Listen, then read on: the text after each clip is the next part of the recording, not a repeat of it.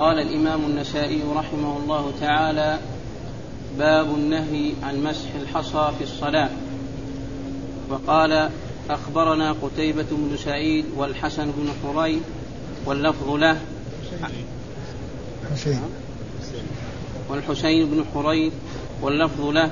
عن سفيان عن الزهري عن أبي الأحوص عن أبي ذر قال قال رسول الله صلى الله عليه وسلم إذا قام أحدكم في الصلاة فلا يمسح الحصى فإن الرحمة تواجهه.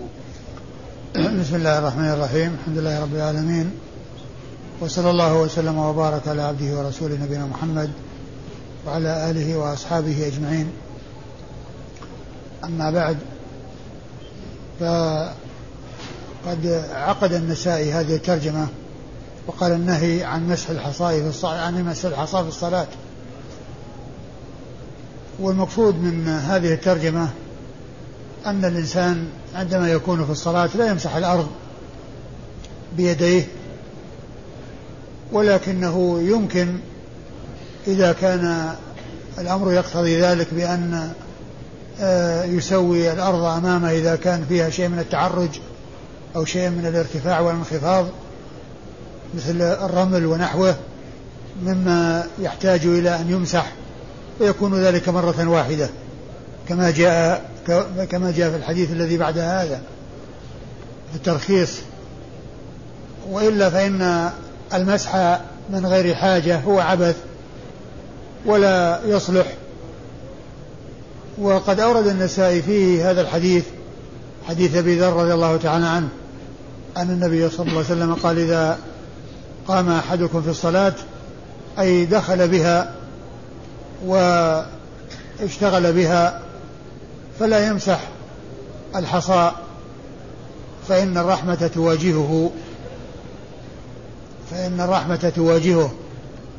ومعنى هذا أن الإنسان يكف عن آه، مسح الأرض ولا يشتغل بذلك لأن فيه شيء من العبث والحديث يقول فإن الرحمة تواجهه يعني في كونه لا يمسح الأرض وتبقى على على على هيئتها. لكن الحديث الذي بعد هذا يقول إن كان ولا بد فمرة واحدة حتى تستوي الأرض عندما يسجد الإنسان عليها لا يكون فيها شيء من التعرج والانخفاض والارتفاع الذي يؤثر على الإنسان في صلاته أو آه، بل, بل في سجوده يؤثر ذلك عليه. فجاءت السنة بذلك في أن المسح سائغ للحاجة والضرورة التي تقضي, التي تقضي ذلك. وليس هذا من قبيل العبث ولكن من قبيل مصلحة الصلاة فيما إذا كانت الأرض فيها شيء من عدم الاستواء ومسحها يحصل به المقصود. وهذا هذا الحديث الذي أورده النسائي تحت هذه الترجمة آه، آه، قال بثبوته بعض بعض العلماء وبعض أهل العلم ضعفه من جهة أبي الأحوص الذي في إسناده وذلك أنه شخص لم يعرف بالرواية عنه إلا الزهري لم يروي عنه إلا شخص واحد. ولم يوثقه إلا ابن حبان فقيل عنه إنه مجهول. والحافظ في التقريب قال عنه مقبول ومقصوده من ذلك أنه إذا اعتضد ووجد ما يساعده ويؤيده فإنه يرتفع إلى درجة القبول وأن يكون حديثه من قبيل الحسن أي الحسن لغيره.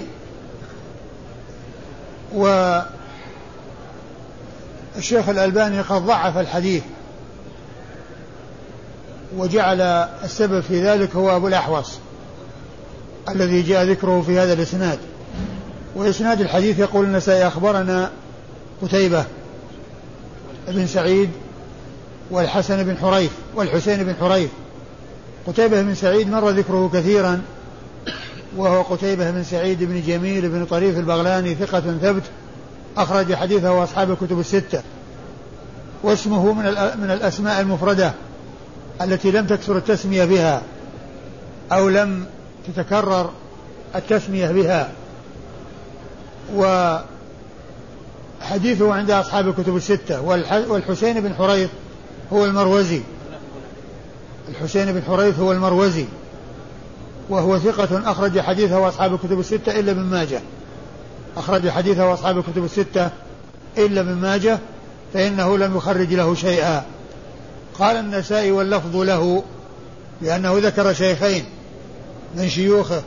روى عنهما هذا الحديث وقال بعد ذكر الشيخين واللفظ له وهو يرجع إلى الحسين بن حريث يعني أن هذا لفظه اللفظ المزبور المثبت هو لفظ شيخه الثاني.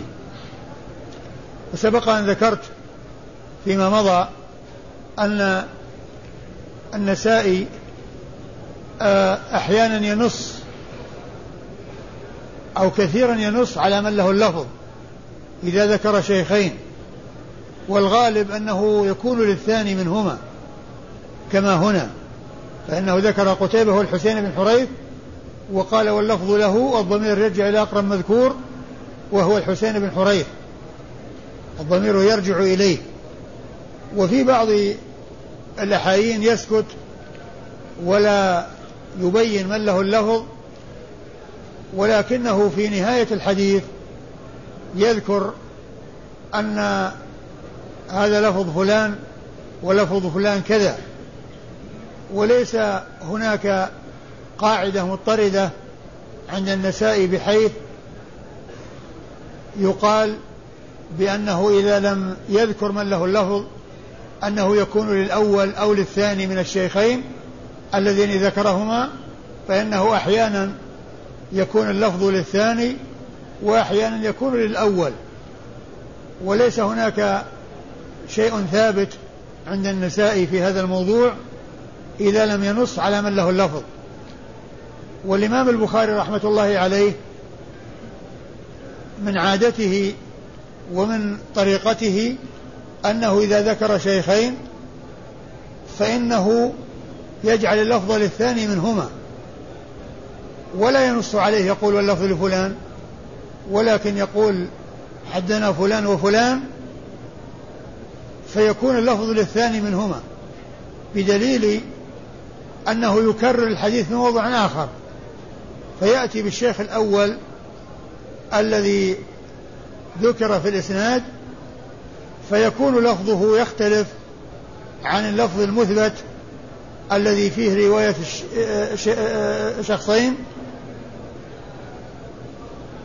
فقال الحافظ بن حجر في فتح الباري وقد عرف بالاستقراء من صنيعة أي صنيع الإمام البخاري بأنه إذا ذكر الحديث عن شيخين فإن اللفظ يكون للثاني منهما.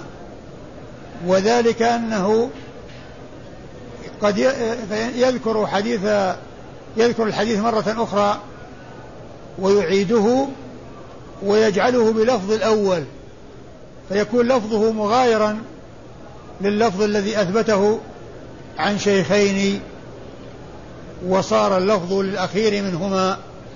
وهي عادته وطريقته رحمة الله عليه.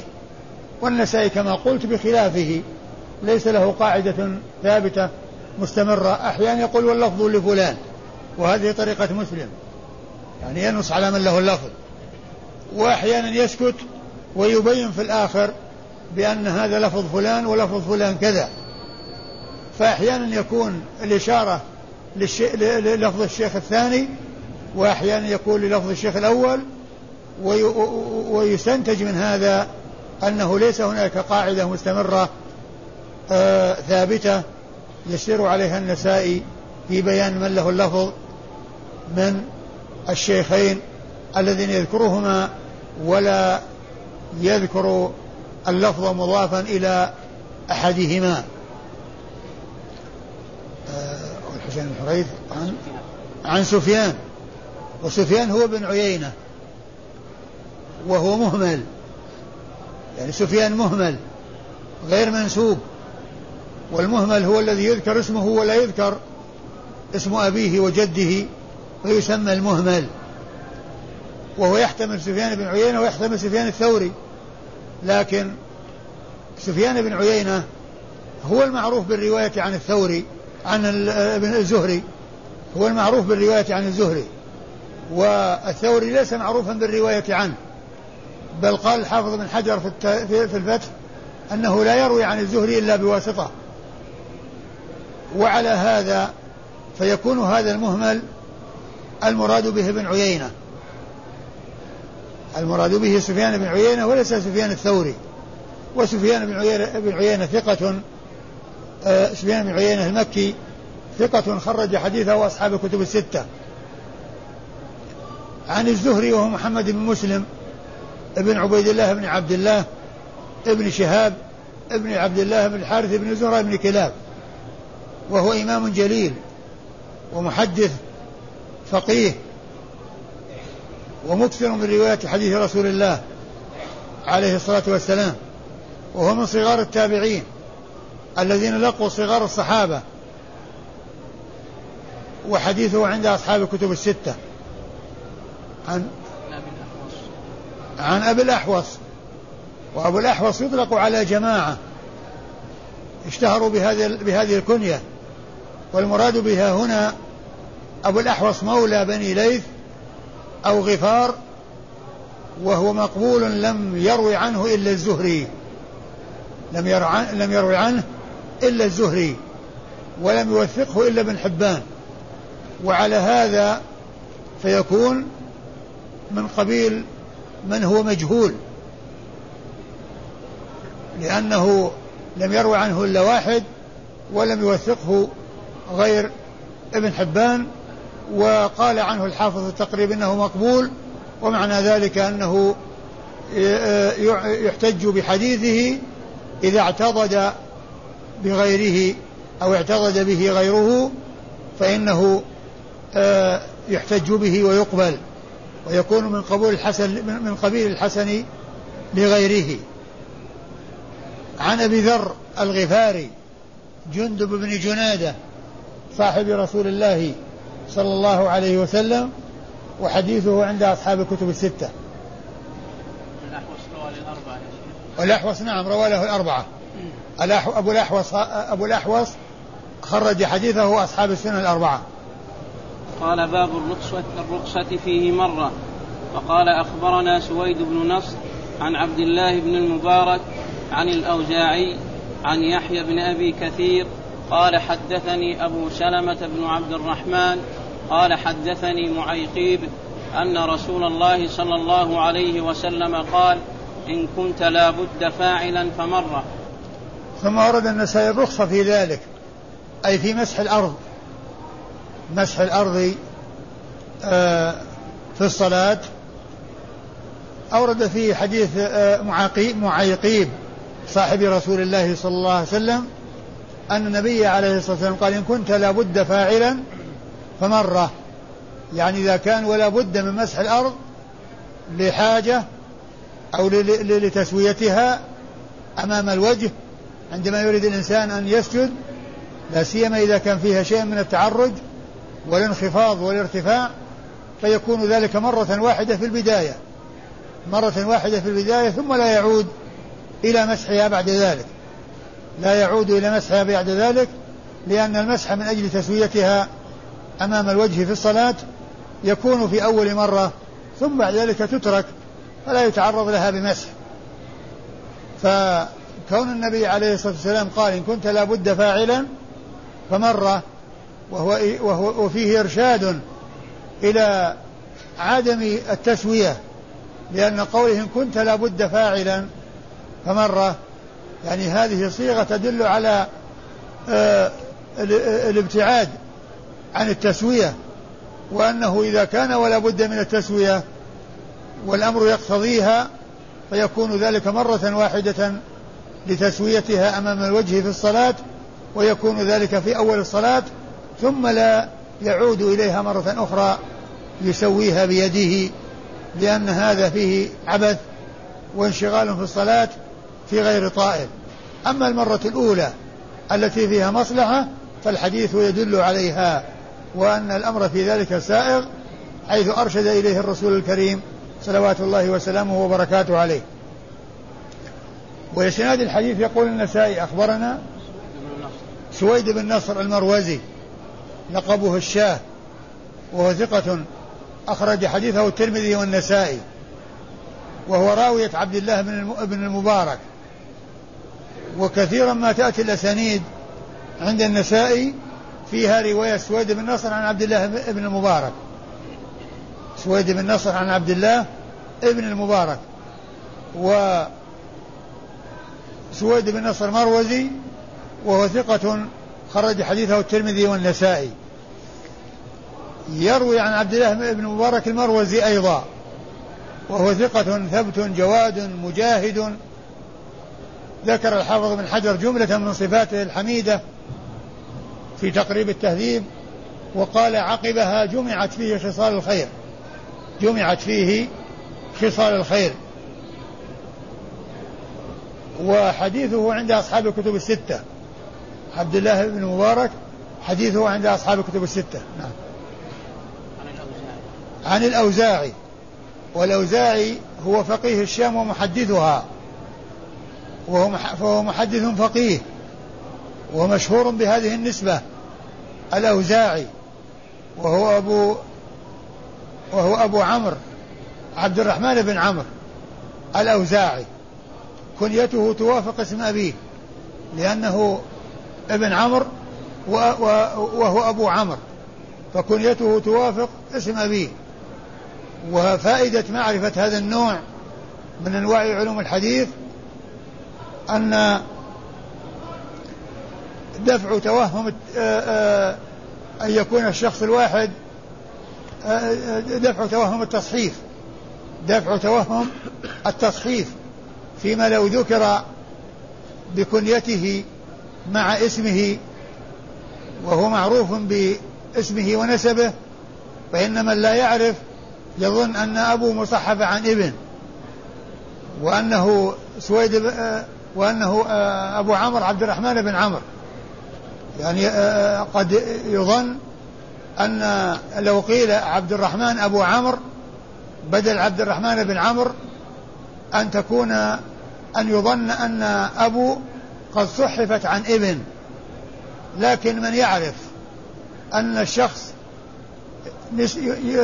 أبوه عمرو وكنيته أبو عمرو فإن ذلك لا يلتبس على الإنسان وإنما يعلم بأنه يذكر أحيانا بالكنية وأحيانا بالنسبة وكل منهما صحيح لا غبار عليه ولا إشكال فيه. عن يحيى بن أبي كثير وهو اليمامي وهو ثقة, وهو ثقة ثبت يدلس ويرسل وحديثه أخرجه أصحاب الكتب الستة.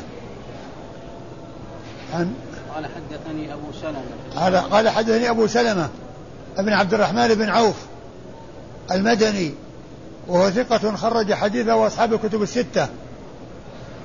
وأبو سلمة بن عبد الرحمن هذا قيل عنه إنه أحد الفقهاء السبعة في المدينة المشهورين في عصر التابعين والأقوال في ذلك ثلاثة أي في السابع. الأقوال آه الأقوال ثلاثة في, في, في السابع منهم وهو يعني إما أبو قيل أبو أبو, عبد أبو, أبو, أبو سلمة بن عبد الرحمن هذا وقيل أبو بكر بن عبد الرحمن بن الحارث بن هشام وقيل سالم بن عبد الله بن عمر بن الخطاب. هذه هي الأقوال الثلاثة في السابع وأما الستة الباقون فإنه لا خلاف في عدهم في الفقهاء السبعة في الم... من فقهاء المدينة السبعة في عصر التابعين وهم سعيد بن المسيب وخارجة بن زيد بن ثابت وعبيد الله بن عبد الله بن عتبة بن مسعود والقاسم بن محمد بن أبي بكر وعروة بن الزبير بن العوام وسليمان بن يسار. هؤلاء ستة متفق على عدهم في الفقهاء السبعة. والسابع فيه ثلاثة أقوال. قيل أبو بكر بن عبد الرحمن بن الحارث بن هشام وقيل أبو سلمة بن عبد الرحمن بن عوف الذي معنا وقيل سالم بن عبد الله بن عمر بن الخطاب. وحديث أبي سلمة أخرجه أصحاب الكتب الستة.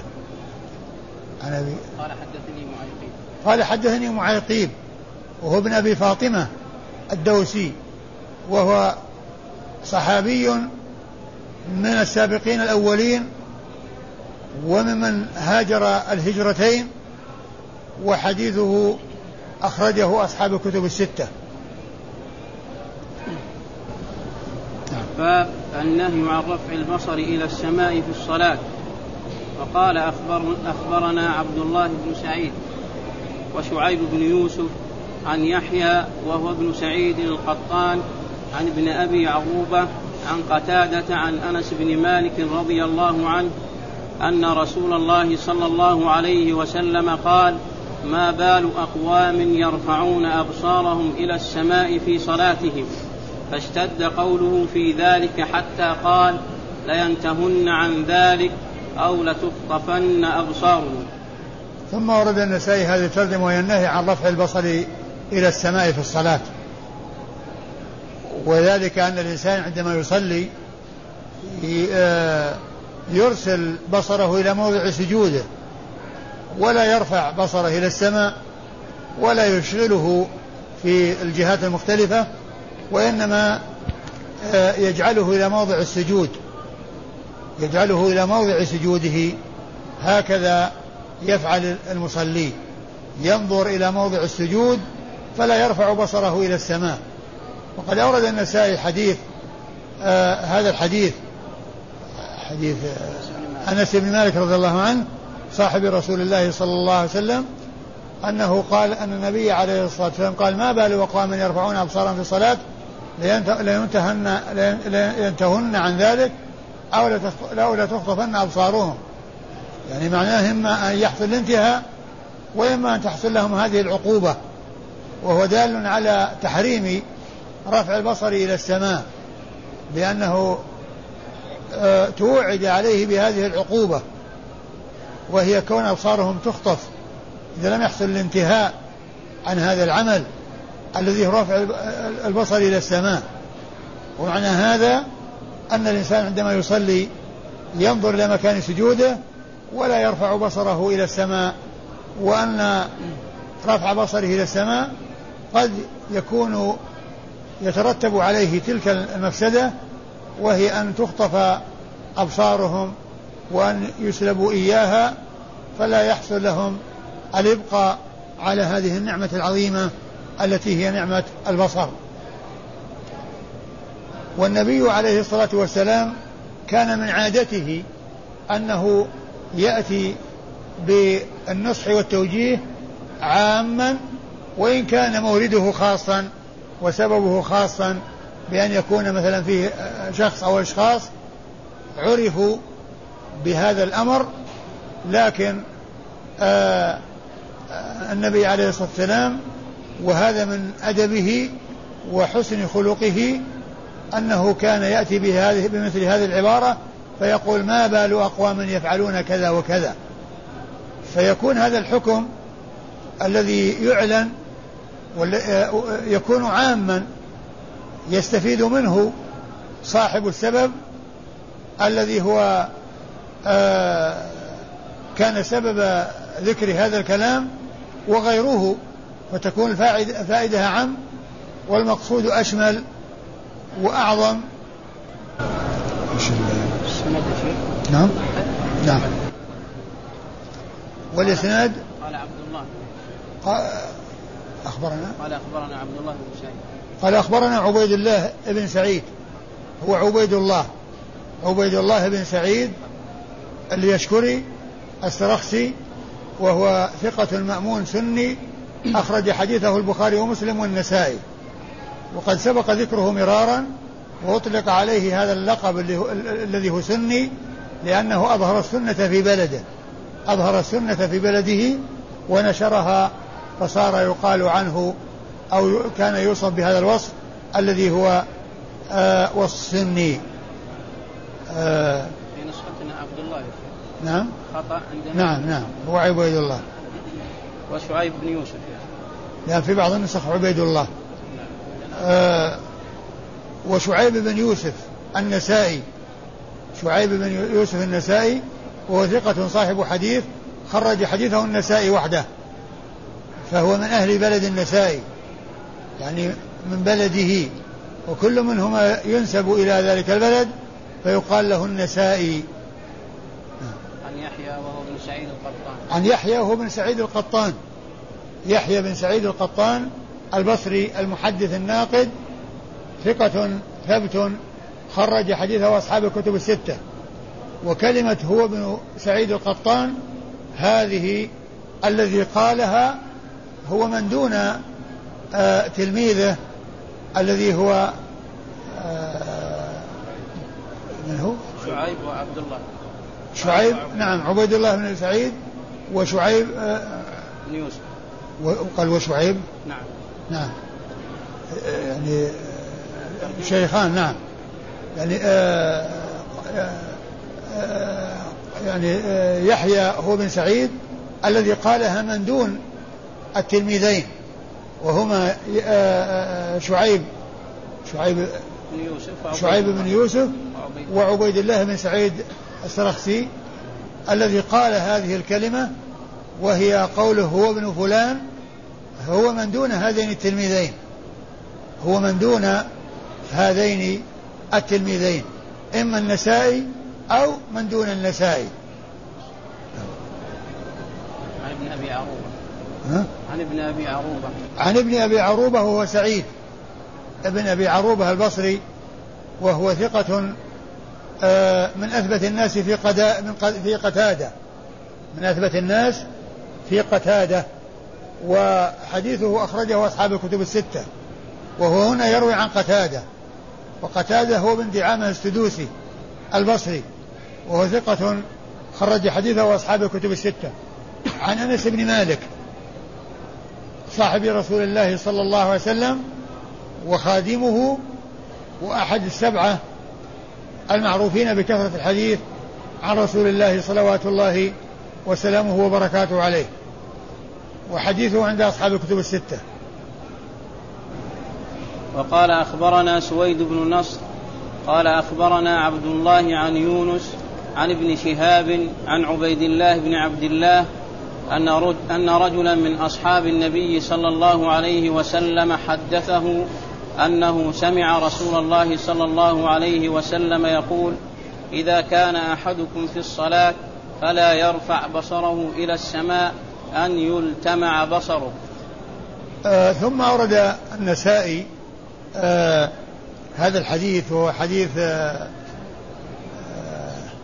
أصحاب نعم حديث رجل من أصحاب الرسول صلى الله عليه وسلم غير مسمى يعني مبهم آه أن النبي عليه الصلاة والسلام نهى عن رفع البصر في الصلاة وقال أن يلتمع بصره يعني معنى ذلك أنه يصاب يعني وهو مثل الذي قبل الذي قبل أن يخطف بصره يعني يحصل له شيء يذهبه ويزيله عقوبة له على هذا العمل الذي عمله وهو رفع البصر إلى السماء وهو دال على تحريم رفع البصر إلى السماء في الصلاة. آه وأما فهو دال على ما دل عليه الحديث الذي قبله. وأما إسناد الحديث فسويد بن نصر وعبد الله بن مبارك مر ذكرهما قريبا ويونس هو بن يزيد الأيلي وهو ثقة خرج حديثه أصحاب الكتب الستة. عن ابن شهاب وقد مر ذكره وهو الزهري ينسب فيقال أحيانا ابن شهاب وأحيانا يقال الزهري. عن عبيد الله. عن عبيد الله بن عبد الله بن عتبة مسعود وهو أحد الفقهاء السبعة في المدينة في عصر التابعين المتفق على عدهم في الفقهاء السبعة. عبيد الله بن عبد الله بن عتبة بن مسعود. عن رجل من أصحاب الرسول صلى الله عليه وسلم وهذا الرجل أو مثل هذا التعبير إذا قيل عن رجل يقال له المبهم. قال له المبهم. وقد مر أنه إذا ذكر الشخص ولم ينسب قال له المهمل. يسمى المهمل. إذا ذكر اسمه ولم يذكر نسبه يطلق عليه المهمل. وإذا أبهم فلم يعرف شخصه بأن قيل عن رجل. فإنه آه، آه، يقال له المبهم. ومن المعلوم أن الإبهام فيه جهالة جهالة الراوي. وهذه تؤثر فيما إذا كان ذلك المجهول وذلك المبهم من غير الصحابة. أما الصحابة رضي الله عنهم وأرضاهم فكلهم عدول ويكفي في الواحد منهم أن يعرف بأنه من أصحاب الرسول صلى الله عليه وسلم. يكتفي أو يكفي شرفا وفضلا أن يقال عنه إنه من أصحاب رسول الله صلى الله عليه وسلم. باب التشديد في الالتفات في الصلاة. وقال أخبرنا سويد بن نصر قال أخبرنا عبد الله بن المبارك عن يونس عن الزهري قال سمعت أبا الأحوص يحدثنا في مجلس سعيد بن المسيب وابن المسيب جالس أنه سمع أبا ذر يقول قال رسول الله صلى الله عليه وسلم لا يزال الله عز وجل مقبلا على العبد في صلاته ما لم يلتفت فإذا صرف وجهه صرف عنه. ثم ورد النسائي هذه الترجمة وهي باب التشديد في الالتفات في الصلاة يعني في التشديد فيه يعني في إنكاره ومنعه. وأورد فيه النسائي حديث أبي ذر الغفاري رضي الله تعالى عنه أنه قال لا يزال الله لا يزال الله مقبلا العبد في صلاته ما لم يلتفت فإذا انصرف صرف وجهه انصرف فإذا صرف وجهه انصرف الله عنه. يعني جزاء وفاقا يعني عقوبة له على ما حصل. وهذا من جنس الحديث الذي فيه الثلاثة الذين جاءوا والرسول صلى الله عليه وسلم يحدث وفيهم من وجد يعني فرجة وجلس فيها والثاني استحيا وجلس والآخر أعرض فقال عليه الرسول عليه الصلاة والسلام وأما الآخر فأعرض فأعرض الله عنه. أعرض فأعرض الله عنه. الجزاء من جنس العمل. الجزاء من جنس العمل. فكما أعرض عن ذكر الله وعن الجلوس في مجلس رسول الله عليه الصلاة والسلام أعرض الله عنه عقوبة له عقوبة من جنس العمل. عقوبة من جنس العمل وهو الإعراض. فالله تعالى يعرض عنه ويصرف آه، وجهه عنه وذلك عقوبة له على ما حصل منه. و آه، وإسناد الحديث سبق أن مر ذكره أو ذكر الرواة الذين جاءوا فيه وهم سويد بن نصر وعبد الله بن المبارك ويونس بن يزيد و والزهري وأبو الأحوص وأبو ذر. والحديث ضعفه الشيخ الألباني بسبب أبي الأحوص. يعني كما ضعف الحديث السابق بسبب أبي الأحوص وهو كونه مجهول لم يوثقه إلا ابن حبان ولم يروا عنه إلا الزهري. والله تعالى أعلم وصلى الله وسلم وبارك على عبده ورسوله نبينا محمد وعلى آله وأصحابه أجمعين.